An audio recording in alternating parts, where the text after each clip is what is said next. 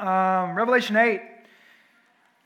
Guys, per this card, we're hitting four chapters today. You know what I mean? So um, that's what's happening this morning. If you haven't grabbed one of these or, or looked on our website, sojourn online dot org slash revelation, we've given you the the game plan of where we're going each week, so you know there's no curveballs for you. You know where we're going to be this Sunday and next. And so uh, be using this to just guide in prayer and, and, and just kind of preparation for Sunday morning. We want you to be in the book with us as we navigate through it. I know it gets kind of crazy, uh, and we're going to feel that some today.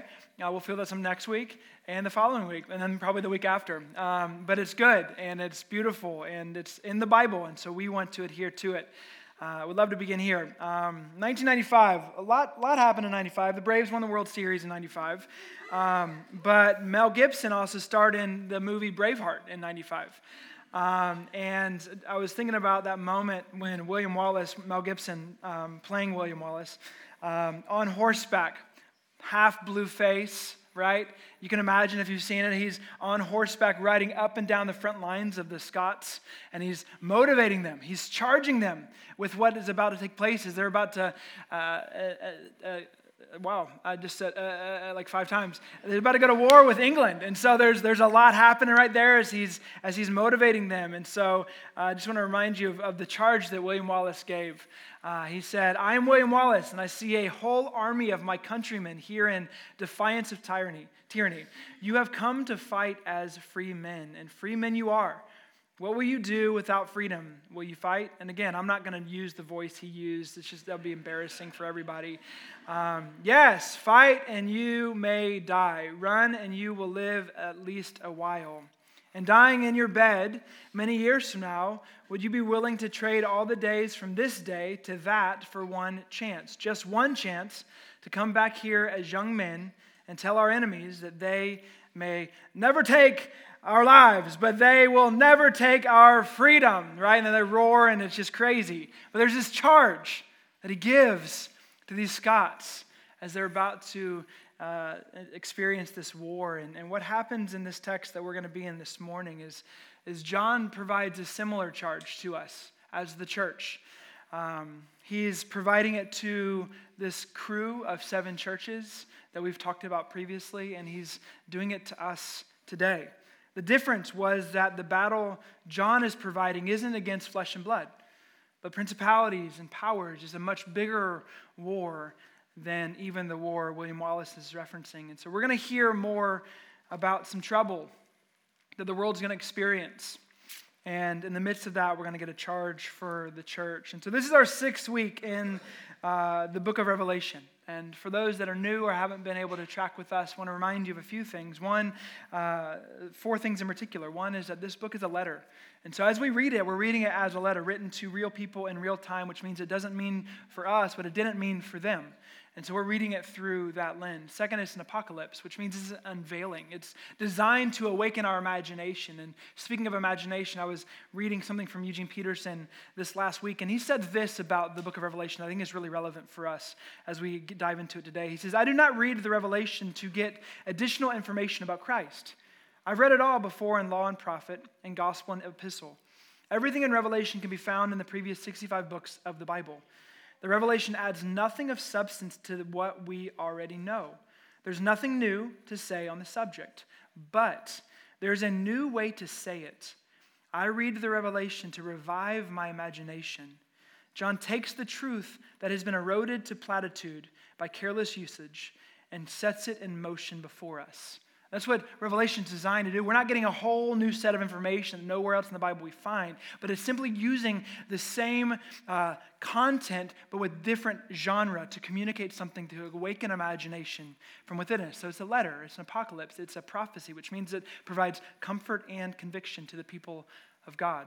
And then lastly, it's a liturgy for worship. It's designed to point us to Jesus. And so, uh, again, we have four chapters, and we're not going to read it all this morning, but we're going to read parts, and hopefully that'll give us a high-level view, a survey, if you will, of what John's doing here. And so Revelation chapter eight, starting in verse one. It's going to get wild, guys. It's going to be fun this morning.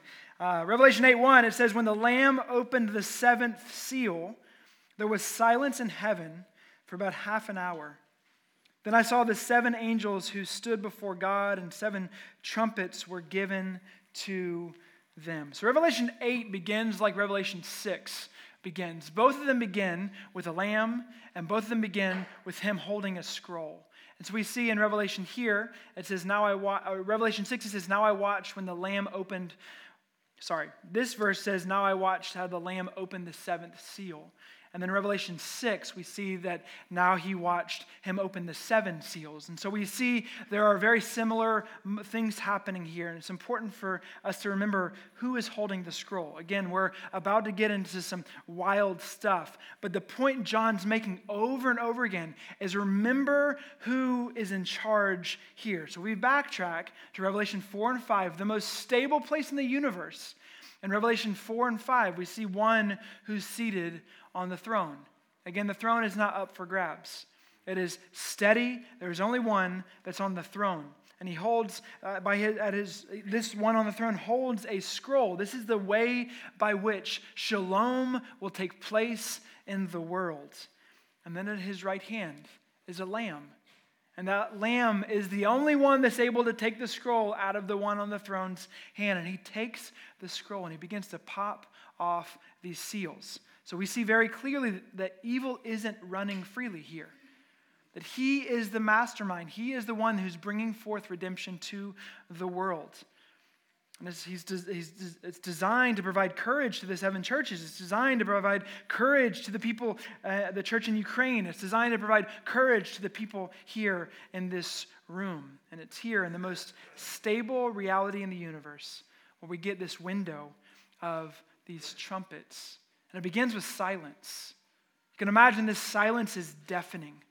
You ever been in a, a room where it just feels so quiet, it's just uncomfortable?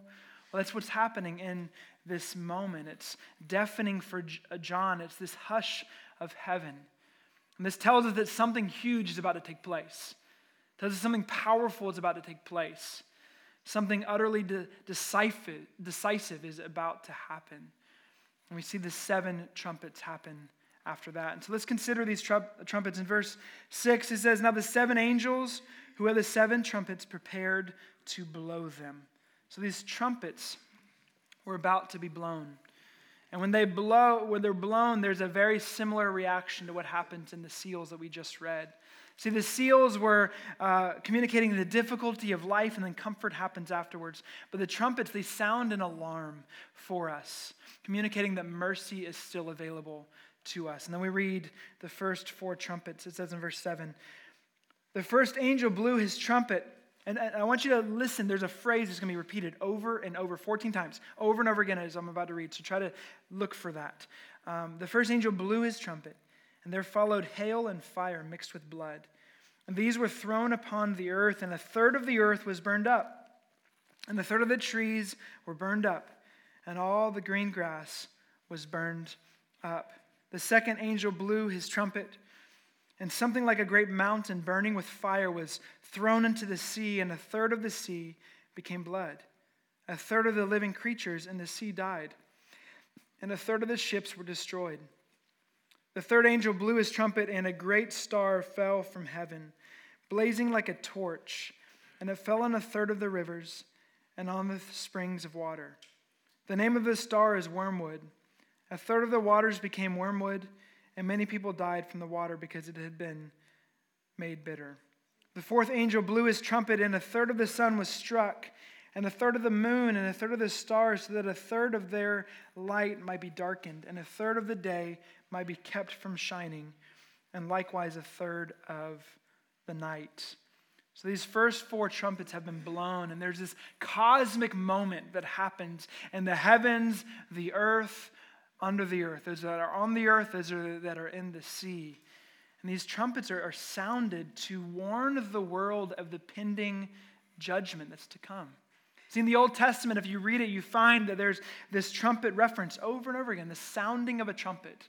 And it's designed to do a couple different things, but some of them include calling a people to a holy assembly. A trumpet would be sounded, and people would gather for a holy assembly. What also would happen when a trumpet was sounded throughout the Old Testament was that it was warning people of what is to come. And that's what these trumpets are doing here. They're warning people what is to come. See, these trumpets are an alarm that something is wrong.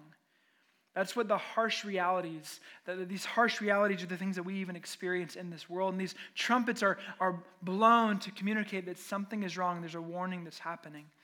See, judgment for us, especially in our day and time, is hard. It's a hard pill for us to swallow. It's not something that we want to engage. It's not something that I would find ex- uh, something to be excited to talk about even here, but it's throughout the scriptures, and therefore we listen to it. I do believe that judgment does provide good news for us. It communicates things about God to us.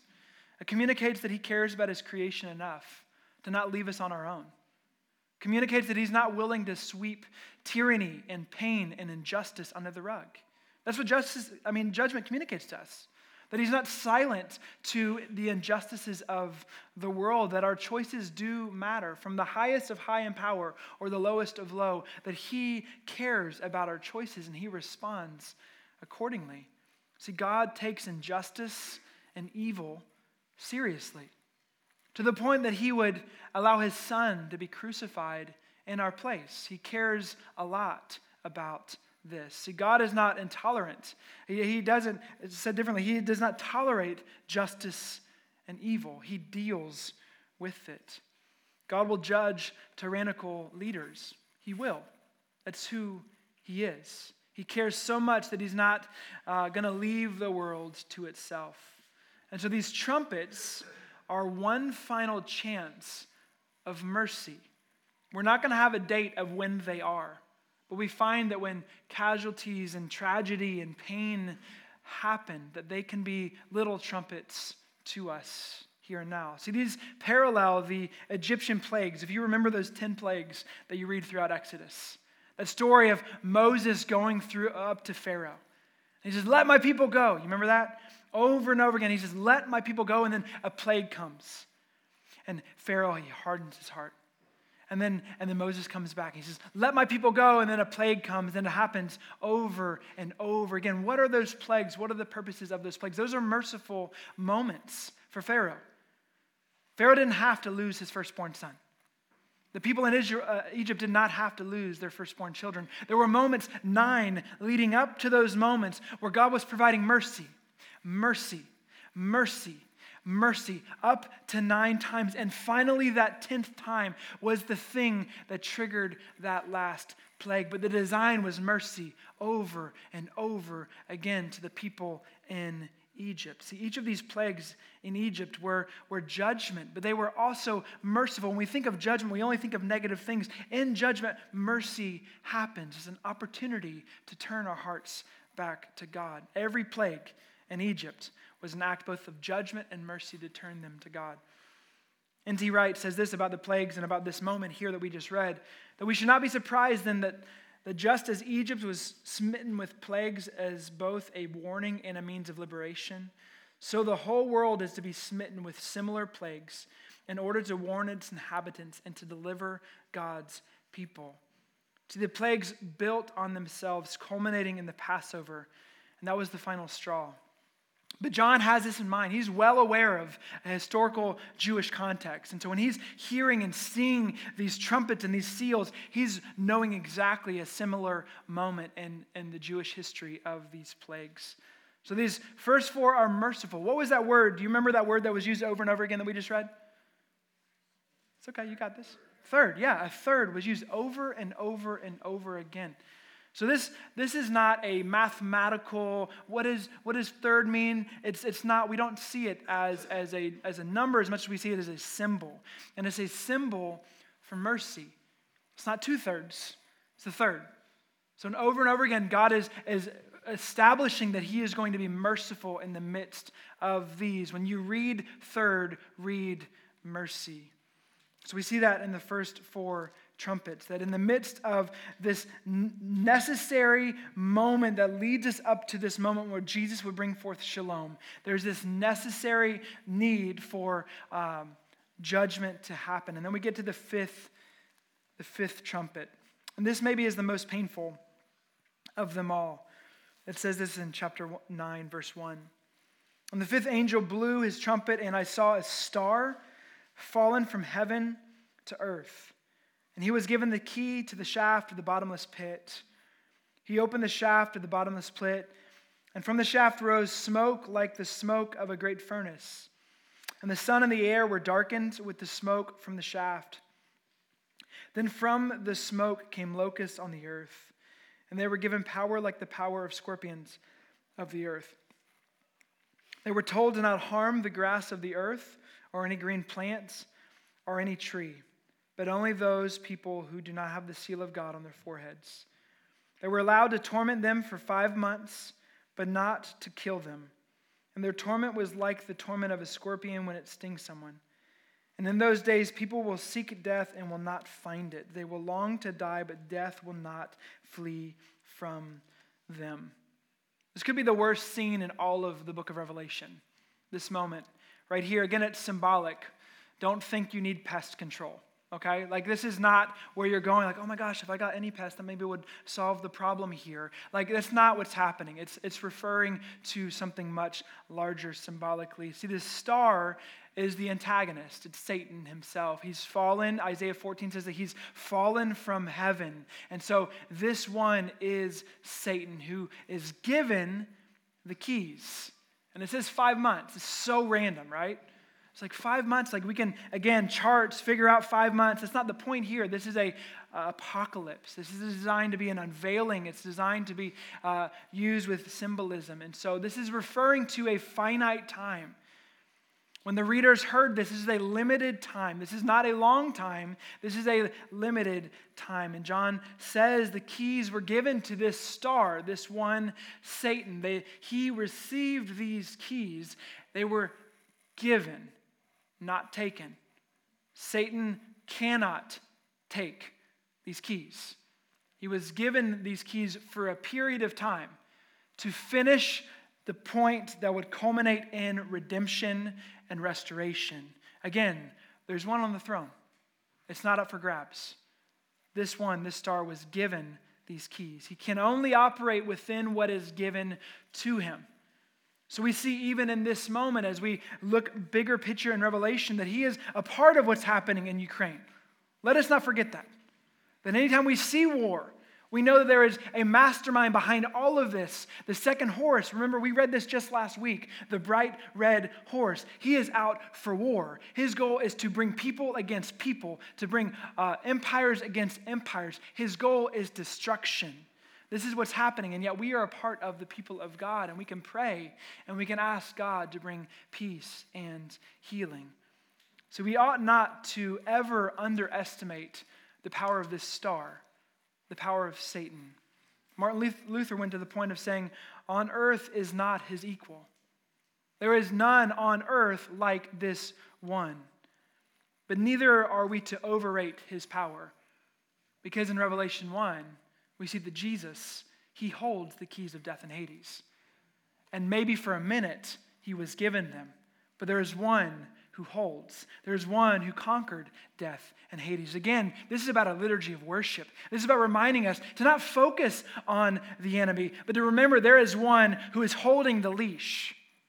There is one who's in complete charge, and he's bringing this to culmination. And that stirs us to worship, to not focus on the details of what's happening in the charts, but to draw us to worship Jesus.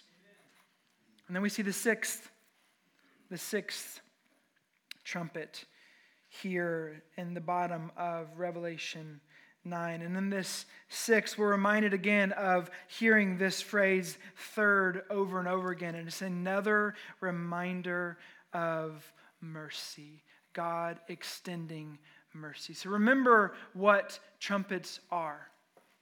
The tragedy and pain are designed to sound an alarm to the world. Moments even like we're in. Man, when you begin to think about war, all of a sudden things come into perspective for a minute. The things you care about, if you turn on C N N and Fox News right now, you know what they're not talking about is biting against each other.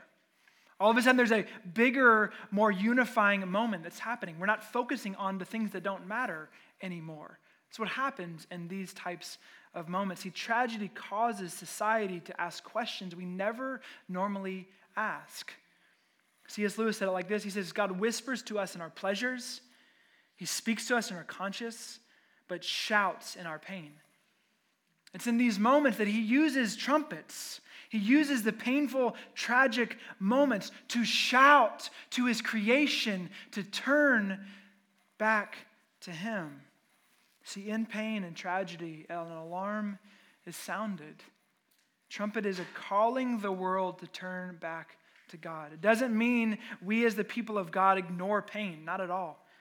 Jesus entered into our story, and he was well acquainted as the man of suffering to rub shoulders with those in pain. He never stiff-armed people's pain. He listened, and he wept, and he entered into their stories. And so we are the same. We enter into it like a first responder with care and tears. But in time, we have a message of hope. Not answers. We don't understand certain things, a lot of things, but we do have hope. And the tragedy within the tragedy of the trumpet scene is that not everyone repents. Not everyone turns. And so we finish nine, and John pauses. He does this. He like gets these crazy moments where he sees a window, and then he takes a step back. And then he's kind of encouraged, and he's reminded certain things. And so in ten, eleven, and following, we get this interlude that takes place in the next several chapters. And so in, in ten and following, we get this interlude where we get this moment. In Revelation six, we get this moment of these seals. And then in Revelation seven, John's comforted. Remember, you're the people of God, that you're sealed, that you're secure, you're not safe. Hardship might come, but you're secure. And then in Revelation eight, we get, and nine, we get this crazy moment we just saw. And then in ten and following, we get this charge. Just like William Wallace, half blue face, running up and down the Scots front line, charging the people. John is charging the church, the early church, these seven churches, and charging us today with something very specific. You are secure. You've been given a charge. We're made for this. And so in Revelation ten, we see some of what the charge is. There's two, two kind of images I want us to see that are saying the same thing. In Revelation ten, we get this weird moment. All of it's kind of weird, but we get this weird moment. You can say that. This is weird, but it's okay. We're going to navigate through it. And so Revelation ten, verse eight, it says this. Then the voice that I had heard from heaven spoke to me again, saying, "Go take the scroll that is open in the hand of the angel who is standing on the sea and on the land." It's not the same scroll as Jesus. It's a different scroll. It's a little one. So I went to the angel, and I told him to give me the little scroll. And he said to me, "Take and eat it. It will make your stomach bitter, but in your mouth it will be sweet as honey." And I took the little scroll from the hand of the angel and ate it. It was sweet as honey in my mouth, but when I had eaten it, my stomach was made bitter. And I was told, "You must again prophesy about many peoples and nations and languages and kings." So John, in this moment, he's kind of taking a breather from everything he just saw, and a scroll's put before him on a plate, and he's told to eat it. It's like, okay, no water. Like, how are you going to digest this? Again, it's complicated. It's like, how do you do that? But he he eats it. And it's this imagery that we get from Ezekiel, where Ezekiel is also given a scroll, and he's also called to eat it. And that's also the, the means by which he's going to go and proclaim a message to Israel. And so John receives this same scroll. So to John, to the seven churches, to the church in the twenty-first century, we are charged with a task to proclaim a message. And we'll get back to that in a minute. And then in Revelation eleven, we get a picture of two witnesses. They're gnarly. They're gnarly. There's this, in the Left Behind series, they make these two guys literal. So they literally die and they literally come back to life, and it's crazy. It's great for sales. Horrible interpretation for a symbolic book, but great for sales. And so let's read several verses um, of what's happening here. Then I was given a measuring rod like a staff, and I was told, "Rise and measure the temple of God and the altar and those who worship there." Just pause real quick. The temple has been uh, desecrated in seventy A D, about two decades before. And so there's kind of some weird stuff even happening as we're reading through this. "But do not, do not measure the court outside the temple. Leave that out, for it is given over to the nations. And they will trample the holy city for forty-two months. And I will grant authority to my two witnesses, and they will prophesy for twelve sixty days, clothed in sackcloth. These are the two olive trees and the two lampstands that stand before the Lord of the earth. And anyone would harm them, fire pours from their mouth and consumes their foes. If anyone would harm them, this is how he is doomed to be killed. They have the power to shut the sky, that no rain may fall during the days of their prophesying. And they have power over the waters to turn them into blood and to strike the earth with every kind of plague as often as they desire. Again, imagery to Moses in the, in the Exodus. And when they had finished their testimony, the beast that rises from the bottomless pit will make war on them and conquer them and kill them. And their dead bodies will lie in the street of the great city that symbolically is called Sodom and Egypt, where their Lord was crucified. For three and a half days, some from the peoples and tribes and languages and nations will gaze at their dead bodies and refuse to let them be placed in a tomb. And those who dwell on the earth will rejoice over them and make merry and exchange presents, because these two prophets had been a torment to those who dwell on the earth. A few more verses. But after the three and a half days, a breath of life from God entered them, and they stood up on their feet, and great fear fell on those who saw them. Then they heard a loud voice from heaven saying to them, "Come up here." And they went up to heaven in a cloud, and their enemies watched them. And at that, that hour there was a great earthquake, and a tenth of the city fell. seven thousand people were killed in the earthquake, and the rest were terrified and gave glory to the God of heaven. So crazy. We got two witnesses, we got two lampstands, we got two olive trees, all the symbolism. I'll try to break down some of the symbolism for those that care, um, but a few things to clarify. Again, the temple is gone. It has been decimated by Rome in seventy A D. And so the people of God are now the temple of God. There's, when we read temple of God here, we're reading the people of God. The temple of God is now the people of God. We see that throughout the New Testament. We see forty-two months. And so this can go either way when it comes to interpretation. Some people take forty-two months literally, meaning the last three and a half years before Jesus returns. forty-two months, three and a half years, same time frame. And so that's an open-handed issue for us.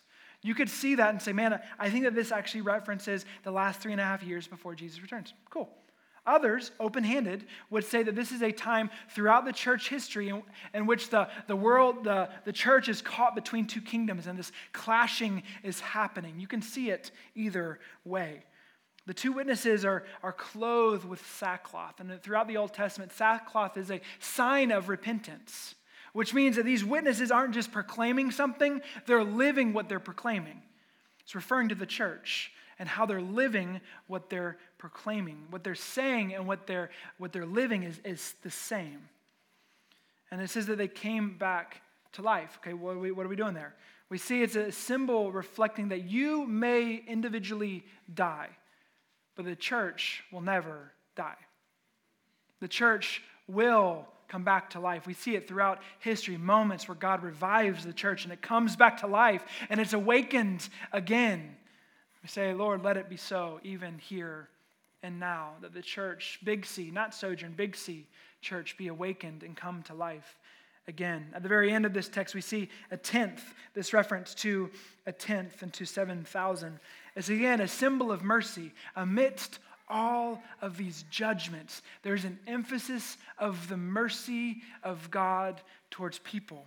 It's a symbol of mercy. Again, John is steeped in the Old Testament. And so when he reads, he's aware of Isaiah six, when God says that he will save a tenth of the people, but nine tenths will die. But here, we see only a tenth will fall. He's aware of Amos five, where only a tenth of the city will remain. But here, nine-tenths of the city will be saved. There's a reversal that has occurred, that as the church remains faithful, God is extending mercy to the world. And these witnesses, they're given this testimony. This testimony, you can imagine if you've ever walked through or been a part of, we, we've seen... Um, Through media, uh, people that give witness to different things on trial. Witnesses oftentimes are just communicating what they saw. They're not the ones that are on trial, but they're communicating what happened to the one that's on trial. See, the church isn't on trial as the witnesses. Jesus and his reliability is on trial. Is the Lamb really the only provision of God? Does the Lamb really hold the keys of death and Hades? Is the Lamb really the only one worthy? See, he is the issue. He is on trial, and the church is just a witness. We're just declaring what we believe to be true. So the two lampstands, the two witnesses, the two olive trees, the scroll that's being eaten, it's all picturing the church under pressure in the world, yet full of the olive oil, full of the Spirit, burning for God, living for God. That is the picture that we're seeing here. So again, we see in Revelation seven this picture of comfort, and in Revelation ten and eleven, we're getting this charge, like William Wallace on those front lines. We as the church are being charged with a message to the world. See, as the people of God, we have been given a charge. If you are a follower of Jesus, you've been given a charge. And this is the moment we've we've been created for. When darkness and confusion increases, that is the moment for the church to shine brighter than ever. Amen. It is our moment that we have to be able to be a light and laying down our lives for the world. See, we are to be just like Jesus to the world. When you hear me say that, you can think that I'm saying that it's implying power. Not at all. Jesus exerted his power by laying down his life. And it was through the laying down of his life that, that uh, new life was birthed. See, the seals and the trumpets don't bring repentance, but the message from the church does. And it's our job.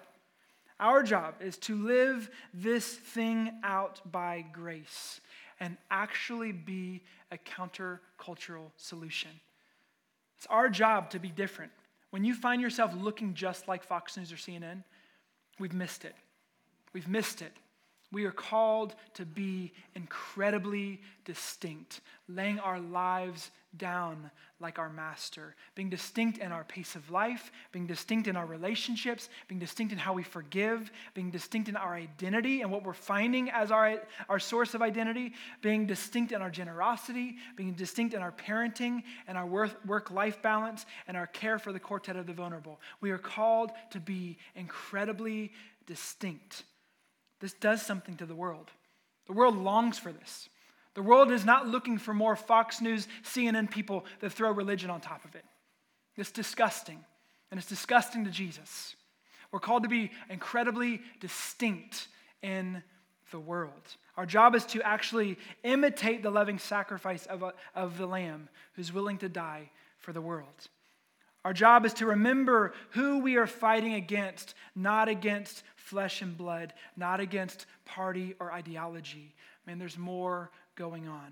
And this is where we're invited to shine. We're sealed. We're secure, not safe. Secure, not insulated.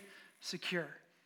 Our job is to be an authentic witness, clothed in repentance and humility and the Spirit of God. See, we become what we're proclaiming. You can't give what you don't have. So the call here is that wearing of sackcloth, that embodying the message that you're actually proclaiming. It's a challenge for us to actually look in the mirror and say, am I reflecting Jesus with my life? If I'm not, we're invited to repent. See, we proclaim the faulty claims of individualism, the faulty claims of relativism, the faulty claims of nationalism. See, what is wrong with the world isn't a party. What is wrong with the world is not technology. What is wrong with the world is not Russia. What is wrong with the world is not immigrants. What is wrong with the world isn't our president or our former president. The Times of London once held an essay contest asking people, this was several decades ago, what is wrong with the world? And G K Chesterton responded very simply by saying this, what is wrong with the world? I am. Sincerely, G K Chesterton. See, we are broken. We are selfish and self-absorbed, but there is a Savior who has come into the world to rescue us, and with that posture of humility, that posture of laying down our lives for other, that is the environment by which we can see God move in power. See, we give up our lives to to show the world how Jesus gave up his life. And that's the beauty of what we're charged with. Not to demonstrate power, not to see certain politicians in place. Our call, yes, we want to be active in being civilians. But above all, our call is to lay down our lives, to see the world flourish. And then the text ends. And again, not too bad. eleven thirteen, we're finishing up here. Four chapters, boom time. In Revelation eleven, uh, verse fifteen, we're reminded, yes, we've received comfort. Yes, we've been given a charge. And finally, we remember who wins. In Revelation eleven fifteen, this decisive reminder where it says, then the seventh angel blew his trumpet, and there were loud voices, loud voices in heaven saying, the kingdom of the world has become the kingdom of our Lord and of his Christ, and he shall reign forever and ever. Hallelujah. See, we are in a war, a cosmic war. It didn't start a week ago. We are in a cosmic war, and it has been decided. We know the end of the story, friends, which is why we don't want to get caught up with the civilian things that are going to lead us from being kingdom people. We got to live in this tension, this dance of being active in the world, but knowing we are part of something much greater than here and now. See, God has put you where you are on purpose. He put you here in this time in history on purpose. You have meaning and purpose with this charge, with this comfort that has been given. I yearn for this, this kingdom come declaration in Ukraine and all the other aspects of here locally. It won't be the last time we see pain in this way, but his kingdom has come and it will spread and all other kingdoms will be dethroned, and we look forward to that day. It has come and it will come, just like William Wallace charges the Scots to remember who they are. John reminds us and charges us to remember who we are. Don't get caught up in the wrong things. Remember, you've been given a charge to be a people that are distinct. This is what Revelation is reminding us. Amen? Let's pray.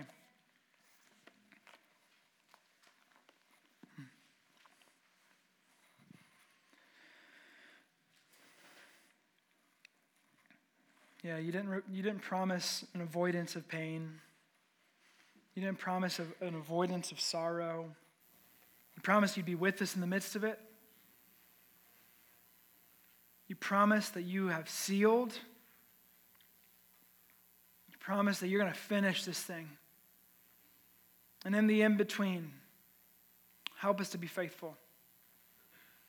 Lord, where our hearts have just grown to grab onto the wrong things, Lord, cause pure repentance, clean conviction to lead us to following you more fully. God, we thank you for this charge.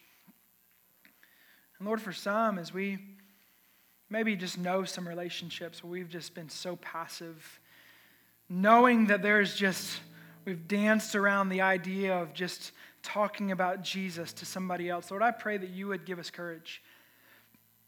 As a community, we don't have to give out a tract. That's not the call here. The call here is an authentic witness of the kindness of Jesus. Let us not forget the kindness of Jesus, the mercy of Jesus. So even as we partake in communion together, let us remember your mercy for us, your care for us, that you are the Lamb that was slain, and now we are yours. Help us to be people that show the sacrificial Lamb to the world. In Jesus' name, amen.